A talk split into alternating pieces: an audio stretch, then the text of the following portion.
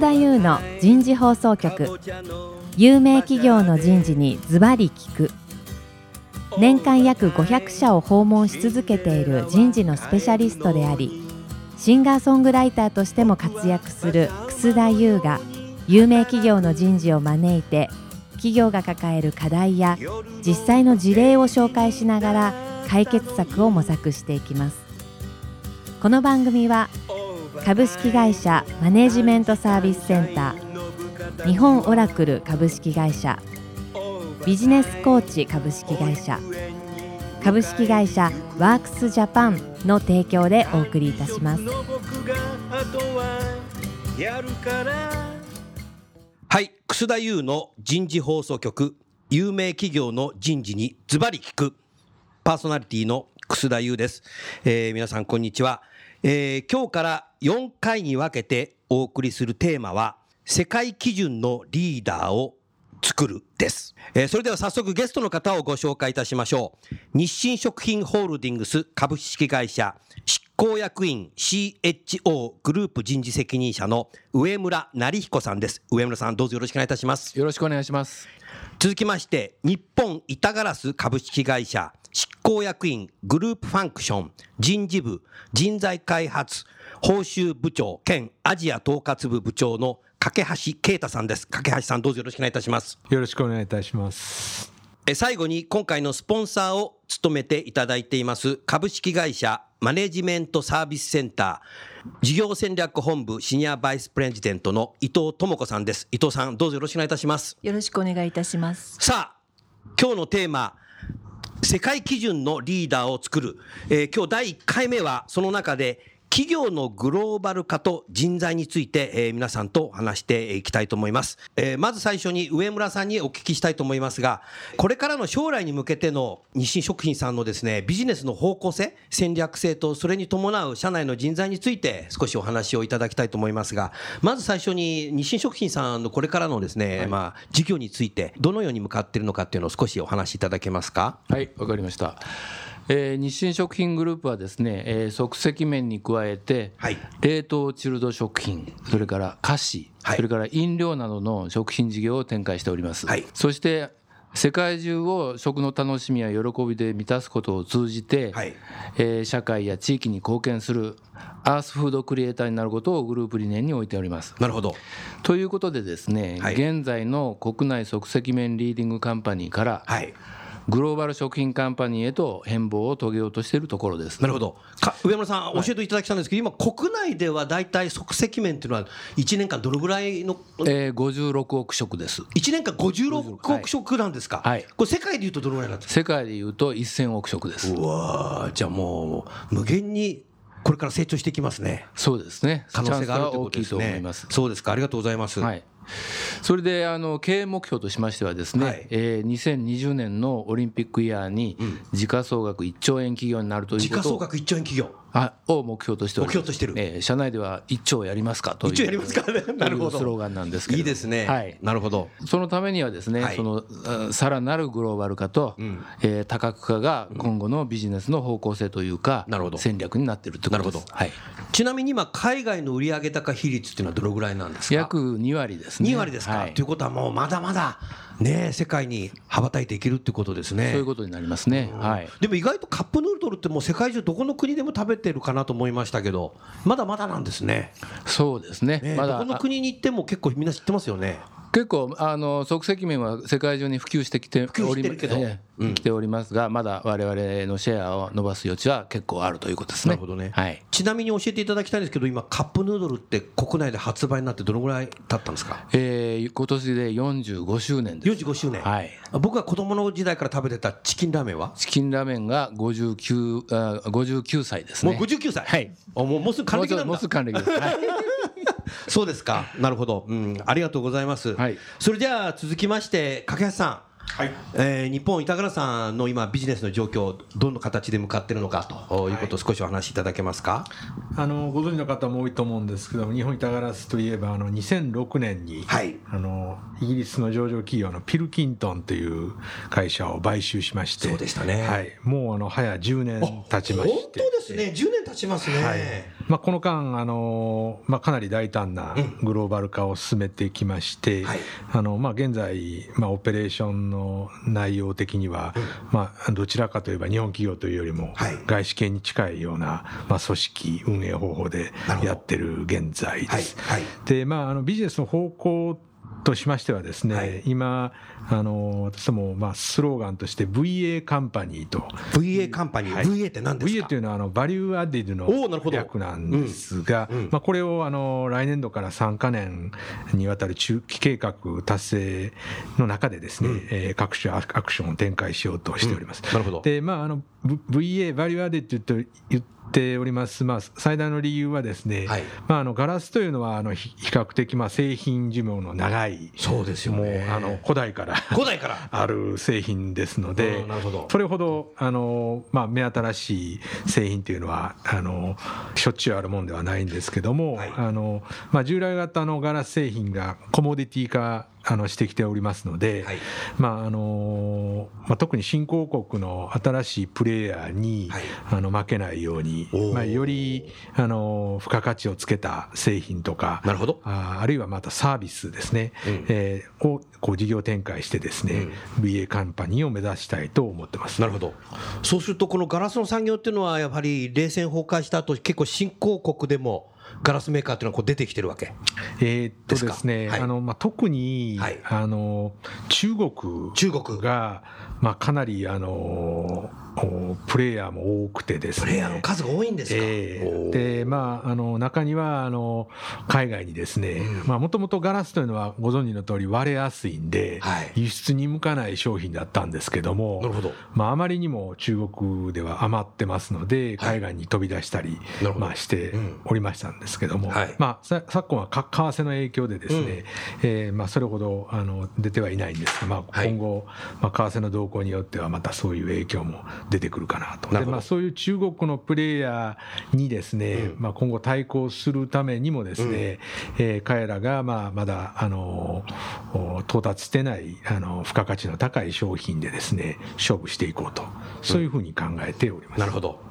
そうするといわゆるコモディティ化からあのもうちょっとそうじゃなくてイノベーションそうですね。あのそういう意味では、あのえー、その中ではあの、まあ、月並みではありますけどもイノベーションとかですね、顧客視点。顧客視点。はいこの2つは非常に大切かなと。で VA カンパニー目指す中ではですね、そういう付加価値率の高い製品をたくさん作ったり供給したりするということだけではなくてですね、うん、えー、まあ、イノベーションを起こしたりですね、はい、顧客視点でパートナーシップを結んで、うん、自前だけではなくてあの他の分野の会社ともあの一緒にやっていくような、まあ、組織文化を築いていく。これもまあ VA カンパニーの意味ミーの中に入れております。なるほどありがとうございます。はい、上村さん、はい、今のね、あの掛橋さんの話を聞いてて、私感じたんですけど。食品もね、多分新興企業もかなりメーカー増えてきてると思うんですけども。やはり日本メーカーはね、安心とか安全とかっていうのが多分重視してね、日清食品さんずっと長年やってきたのだと思うんですけど。その辺今お話聞いてていかがちょっと似てるなっていう似てるな思いましてね、うん、先ほどちょっと言い忘れたんですけれども、うん、即席麺は1000億食あるんですけれども、はい、袋麺がやっぱり多いんですよ。あ袋麺が多いのね、でやっぱり安い商品になるんですよね。なるほどでそれを今我々はその、えーえー、グローバルにですねそのカップヌードル、はい、カップ麺をですね、うん、今普及させようとしているところで、うん、えー、そうするとやっぱり具材とかいろいろ入ったり、うん、普通の袋麺と比べるとやっぱり付加価値のある商品になると、ただそのお値段がやっぱ少し高くなるのでそれをどうやっていくかというところがまあチャレンジのポイントになってくるのかなというふうには思います。なるほどね、はい、ありがとうございます。そうするとあの上村さん今のね日清食品さんのこれからグローバル化を進めていくにあたっての人材。そうですね、えー、ということではですね、えー、どういうふうにお考えになってらっしゃいますか、はい、えーと、あの先ほど言いましたグローバル化ともう一つはやっぱり多角化というのがありありましてね、はい、えー、その即席面だけではなくてですね、うん、えー、その即席面で培った乾燥化技術というのがあるんですけれども、うん、それを今菓子の方に応用してですね、うん、あの今日清シスコっていう会社もありますけれども、ね、お菓子の方も、えーえー、伸ばしていきたいといういう両面作戦ですよね。はい、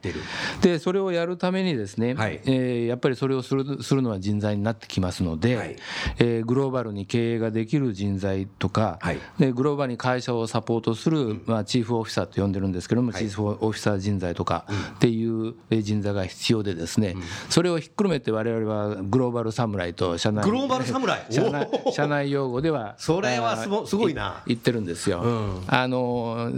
錦織圭選手って、はいはい、あの日清食品所属なんですよね。そうだね、えー、で彼を使って、えー、あのカップヌードルのコマーシャルで「侍系」というの侍系というのを やりましてね。で錦織選手がそのマンハッタンで、はい、えー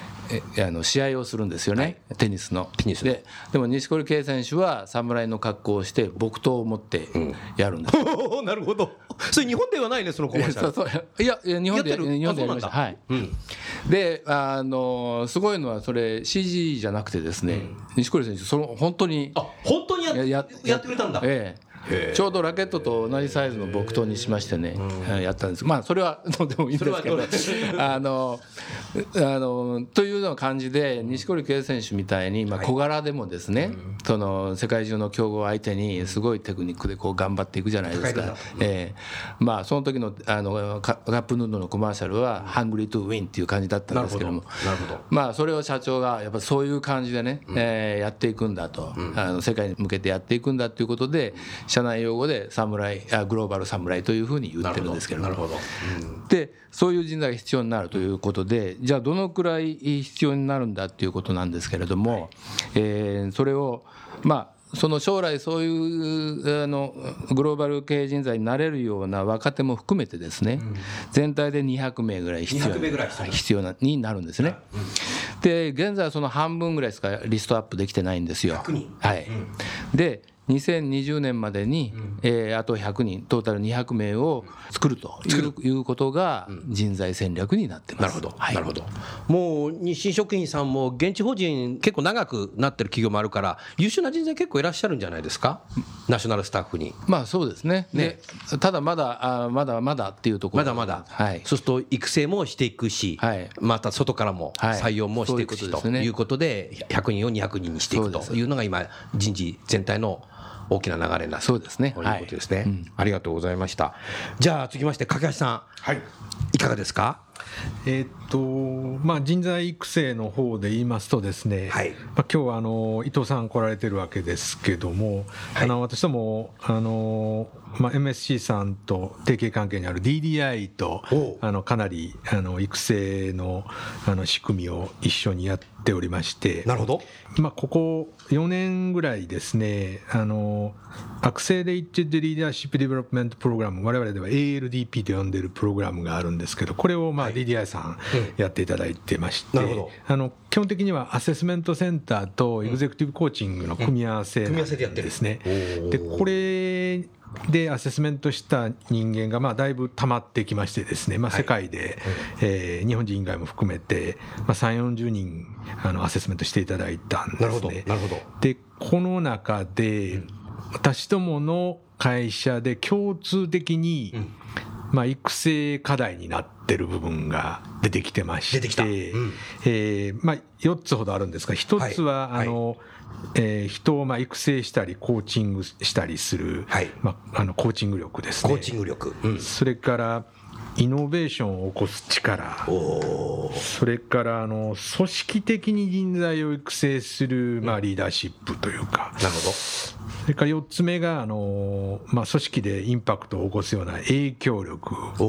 まあ一言で言うとですね、はい、対人関係力と言えると思うんですけど、うん、この辺りでちょっと育成課題が出てきてまして、うん、でまあ、今回あの中期計画を新たにまあ作成したこともあって、以前からあったんですけど私どものグループコンピタンシーを改定しまして、はい、この辺りをかなり盛り込みました。はい、で、えーまあ、その新しいグループコンピタンシーを主軸に今後もっとですねあの個々人上司と個人が対話していく機会を作り込もうというふうにまあやっております。まあ、具体的にはあのパフォーマンスマネジメントをですね、まあ、業績効果年1回まあ通常インタビューするわけですけども、その中でやはりこのコンピタンシーを一つ選んで目標設定にもあの組み入れようと。なるほど。あのとかくまあ業務目標ばっかりになりがちなんですけども、育成目標も取り入れていこうということで、えー、考えております。なるほど。でそれに加えてですね先ほどの4つの、まあ、コンピタンシーについてはですね、はい、今年から、まあ、パイロットではあるんですけどもあの DDI さんのサポートのもと、えー、世界4地域でウォークショップをやっていきたいというふうに思っています。いいですね、はい、ありがとうございます。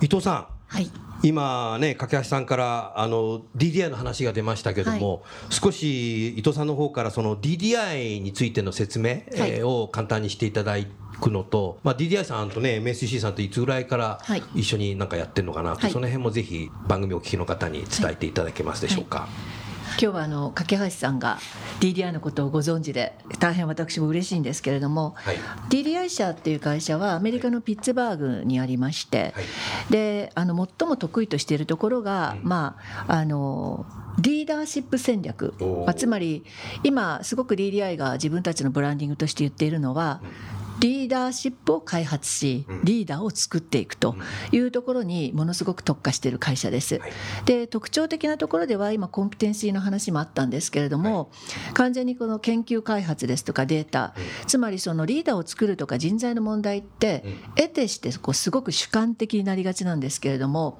人材育成は科学であると。科学サイエンス,、はい、サイエンス。ですので、まあ、そのサイエンスっていうところをすごく重視しまして基本的にデータリサーチ。それからまあ行動心理学社会心理学っていうまあプロの人たちがまあどうすればそのリーダーを作れるか。しかも今すごくトレンドにしていますことが、まあ、ビジネスコンテクストということで、今あの2社の方からお話がありましたように、まあ、かなり戦略も変わり、まあ、世の中の環境も変わってきている中でビジネス状況が最も重要であると。ですからビジネス状況に合わせてどうやってリーダーを作っていくのかっていうところにすごく注力をしている会社でで実は MSC とは、まあ、MSC も50年の会社なんですが、1970年代から。70年代から。はい一緒にやっております。ですから DDI 社ももうすでに50歳近い会社で、まあ、MSC ももう50歳になる会社で、うん、まあ逆にその長いパートナーシップがこの時代のトレンドでより強くやっていこうという状況になっています、ね。うん、ありがとうございます。そうするとかなりもうエビデンスベースの、はい施策になってるってことですね。なってます。はい。さんなんか人間ドックみたいですよねこれ。まああの本当にあの科学的かどうかというのはあの議論のあるところだとは思うんですけども、あのやっぱりエビデンスベースで、その人材のアセスメントの際も、まあ彼らはカリブレーションという言葉を使ってますけど、私はそれをすり合わせとこう日本語に翻訳してるんですけど、あのビジネスラインのリーダーがあの主観で決めてしまうんではなくて、はい、ビジネスラインリーダーがまあ主体ではあるんですけども、はい、そこに HR がちゃんと絡んで、うん、その人のあのアセスメントに横串を入れるような、なるほど。でそこであの単にあの彼は優秀だから、うん、えー、登用したいというんではなくて、うん、彼は実際どういう行動をでリーダーシップを発揮したから、うん、そういうエビデンスがあるからこのコンピタンシーはあるんだよというような、まあ、アセスメントのすり合わせをしていくということはだいぶ DDI から学びましたですね。ね。はい、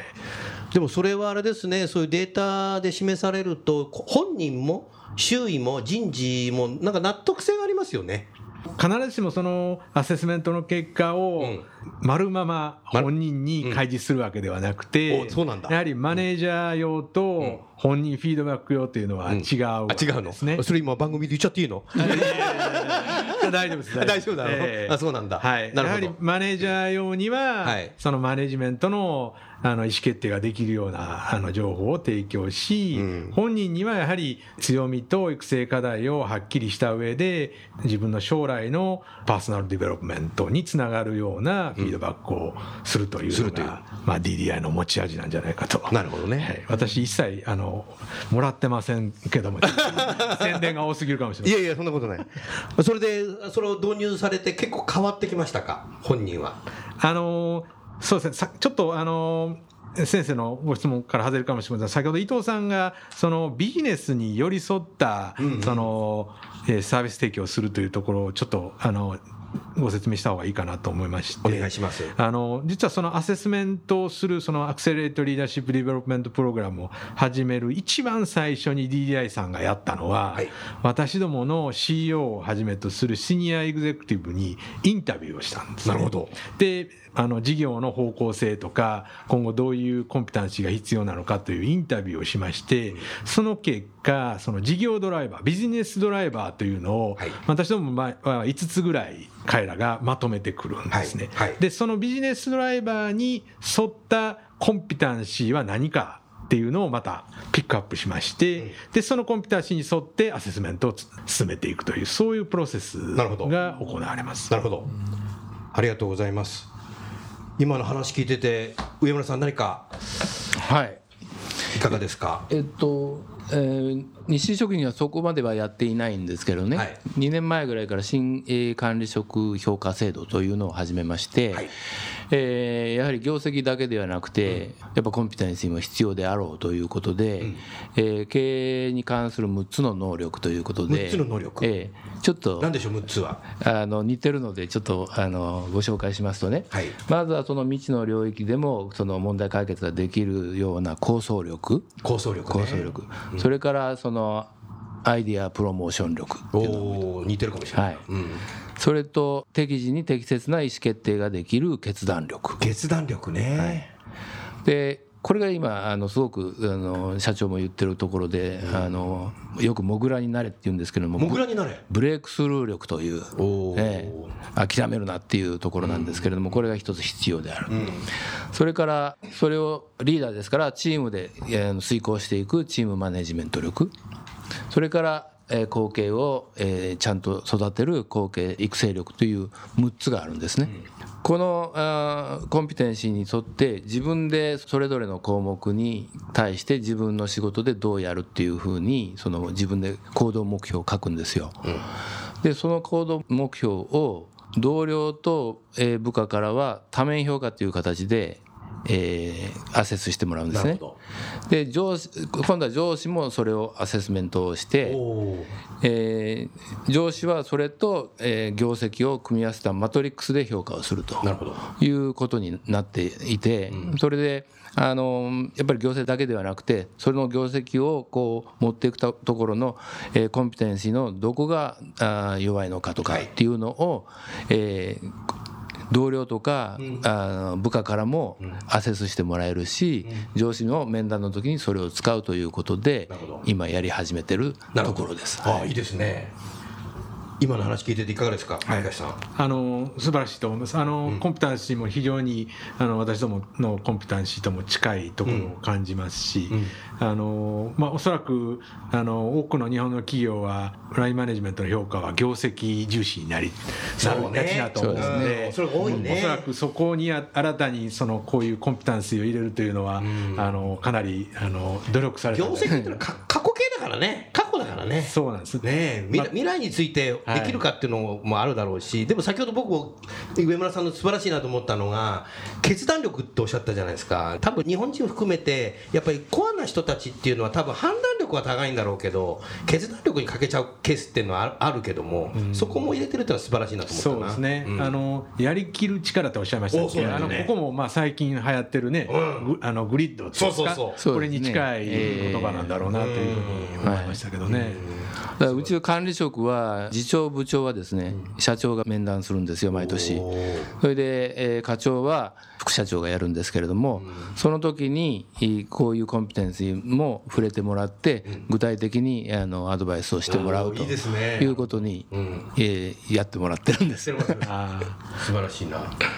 さあじゃあ最後になりますけど伊藤さん、はい、今日はこの番組をお聞きの皆さんに大切な何かお知らせがあるというふうに聞いてます。ので、はいはい、ぜひお願いいたします。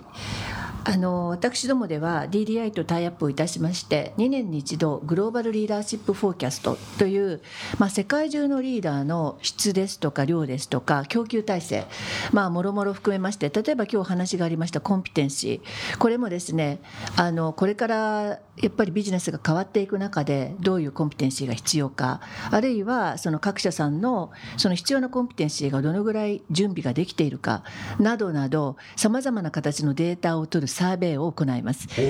で今年は2月の1日からスタートするんですけれども、はい、まあ、ぜひあの今、まあ、どこの企業さんもですね、うん、自社の中でのリーダーの質ですとか供給体制等もご興味があるんですけれども、はい、よくやはりあのお問い合わせがあるのは、はい、私たちの会社のリーダーは例えばグローバル全体でベンチマークをした時に、まあ、いろんな施策をしているんだけど果たしてどのぐらいのレベルなのかを知りたいとかですね、うん、それからまあその今日のテーマでもありますようにそのグローバルの人材を作るのか、まあ、ローカルの人材かっていうのは、まあ、全然育て方というかやり方が違うわけで、うん、まあ、そういう中で自社でやっていらっしゃるグローバル人材の施策が、まあ、本当に効果的かどうか、うん、あるいはどういうところをさらに変えていくことによってさらに効果が出ていくのかというようなことをこう各社さんで検討していくような示唆、そういうものも出すことができます。まあ、ぜひご興味のある方にはあのご参加いただければというふうに考えております。はい、ありがとうございます。